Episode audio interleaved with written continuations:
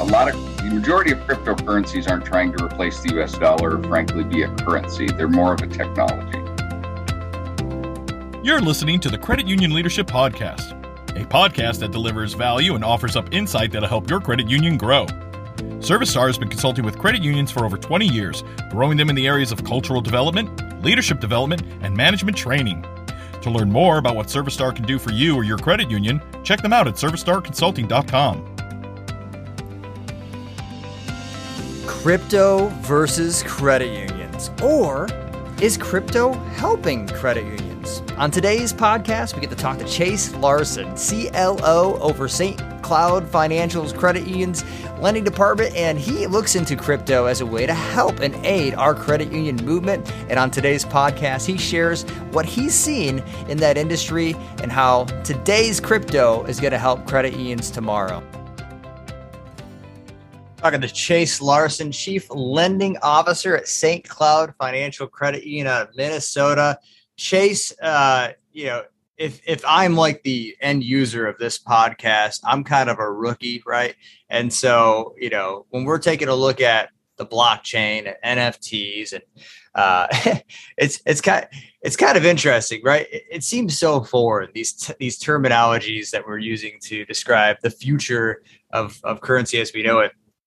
Um, and yet at the same time, both the credit union and crypto exist for this for the same reason, right? Without risk, there is no credit union, right? We, we manage risk as an organization. As a chief lending officer, your number one role is to make sure that the riskiness of the loan we did yesterday doesn't come to bite us in the butt tomorrow, right? And so, uh, you know, these technologies should be something that someone like you would be interested in. Um, why should other credit union leaders take a look at crypto for their credit unions, and in what ways should they maybe pursue uh, credit union crypto? Yeah, um, to me, this is just cryptocurrency and the blockchain is just the next digital iteration or um, next step, right? If you look at the last one was the internet and and if we look at technology advances in the in the financial industry, you know, think about. Um, I remember when I had my first debit card, uh, and it was like I remember standing around with my buddies talking about how, you know, we'll, we'll never use this, and I, I, you know, I still go to the bank to get cash. These things aren't safe, right? Or when the ATM came out and and tellers thought they were going to be out of jobs, right? That didn't happen. It was just the advancement of technology and i i think that uh, not getting involved in cryptocurrency would be like a financial institution if we you know rewind 50 years not embracing an atm or debit cards not getting involved is looking the other way like you know like a lot of companies did with the internet. Look at netflix and what netflix did to blockbuster. I don't want to be blockbuster in what ways have you seen credit unions adopt this technology today? The main ways that I've seen it adopted locally is um, being a trusted partner to store the assets, right? It, be a custodian. Um, a lot of credit unions are partnering with third parties, such as uh, like a NYDIG, for example, right, where uh, you can partner with them and and they they allow a safe way for your members to buy and store Bitcoin. Um, there's a bank actually uh, not too far from us that's working on crypto backed lending, um, where they're actually leveraging the blockchain. And say I had 100 Ethereum valued at uh, 100,000, well, just easy math, $100,000. Um, they'll allow 50 to 60% loan to value. And as the price of the asset drops, the blockchain and an API will actually send the member an email giving them a 24 hour notice capital call or it'll it'll automatically liquidate sell and repay the loan. Um, but I, I think the main way in which credit unions and banks leverage or get involved in the space initially is going to be a trusted partner for our members to store the assets. Um, and, and frankly we should be right? Uh, um, that's what we've done. Uh, that's what financial institutions and credit unions. That's what we have done, right? Whether it was storing stock certificates in our vault or gold to cash on deposit, um, being a this is to me i think of it you know the project we're working on i think about like a digital safety deposit box we're just being a trusted uh, continuing to be our members trusted partner for them to store crypto so that they don't become subject to an exchange uh, that could potentially be out of the country freezing deposits or assets because they're they're leverage trading behind the scenes what are some things that maybe are tangible today that might be virtual in the future. It might be an asset that's stored in a virtual world using this technology. Yeah, um, a lot of things, right? Uh, I'm just to, and there's more than just the Ethereum blockchain, but I'll use the Ethereum blockchain as an example. Um, it has smart contract functionality, which is basically you can program uh, program on the front end a set of rules but you can also, to your point, store. Uh, it could be titles to property, it could be uh, contracts, it could be um, ledgers. Um, I see a future where real estate, um, you know, my home becomes an NFT and non fungible token, and title to the property is actually stored on the blockchain. Um, it's actually something that uh, I have a buddy who owns a title company and they talked in great length last year at their uh, keynote event about how um, it'll start at the county level where where a county would tap into the blockchain and so i i think it's no different than the if you go back to 1994 1995 and we have the news anchors talking about what is the at sign in in an email address and what is the internet anyway and nobody's ever going to use it i think you bring up a great question, and the answer is there's a lot of things. But I also think, at least me, I'm not smart enough anyway. I don't think as a society we actually know where it's going to be in five years. But I do think doing nothing is not the right answer. So if I were to look at the risk of, you know, investing in a stock and the risk of, you know, buying some some Bitcoin on the blockchain.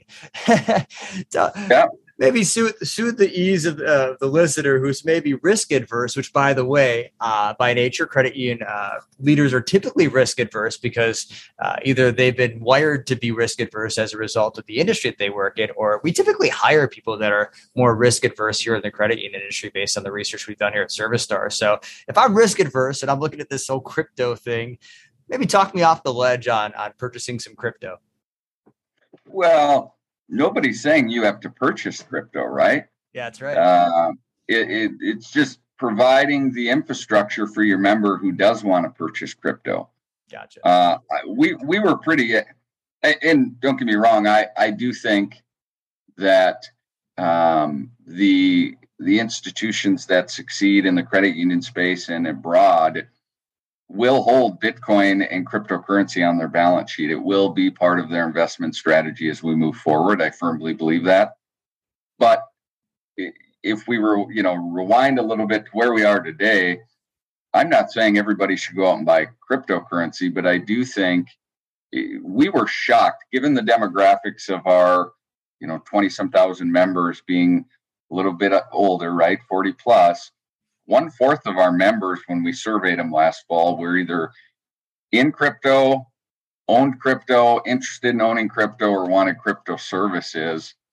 And I, I was pretty blown away by the response. And so, again, I, I would tell anybody who's who's either pro crypto or non pro crypto, go out and ask your members and provide the service for your members so that uh, the dollars stay with your credit union and you're making sure that you're taking care of your member and being their local trusted partner. Oh, that interchange income. It always comes back to that. And now PayPal's into crypto. I remember when uh, PayPal first started taking some of our interchange income away from our member uh, movement. And that's I say member movement because interchange income is not something that I look at from a greedy standpoint. It's it's the movement, right? Either it's funding the movement or it's funding PayPal.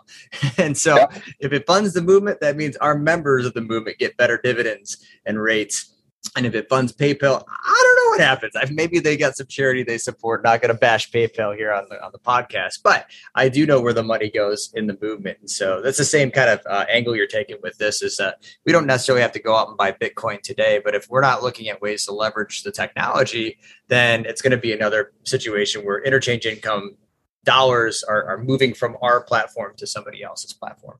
Yeah, we did a we did a um, a real basic uh, report. Uh, this was probably the beginning of April, so it was the first three four months of the year, and it didn't take into account wires.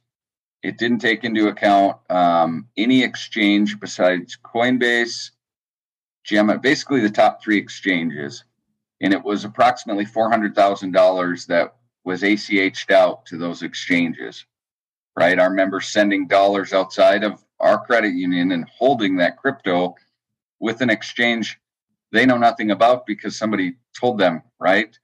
Um, I, I think for me, yeah, it's important to keep those dollars within our credit union, but I also think more importantly, to make sure our members taken care of and that they're not going to be part of a cryptocurrency platform gets shut down or frozen type situation.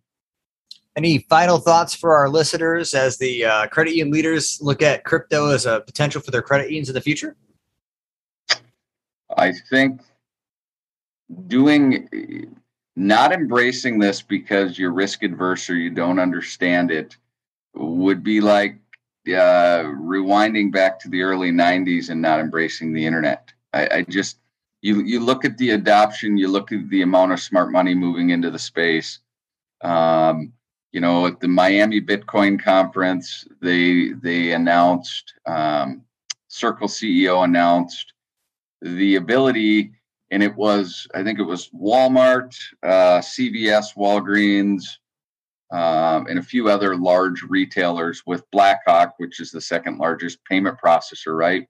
The ability to basically um, cut out uh, MasterCard, Visa payment processing or interchange where you swipe at the at the terminal, it in seconds converts the USD to Bitcoin, goes across the Bitcoin Lightning rail, converts it back to USD.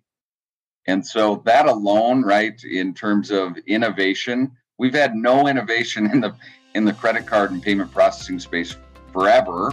It, it looks the same today as it did when it first, if you really, if you rewind back to when it became uh, important, if you will.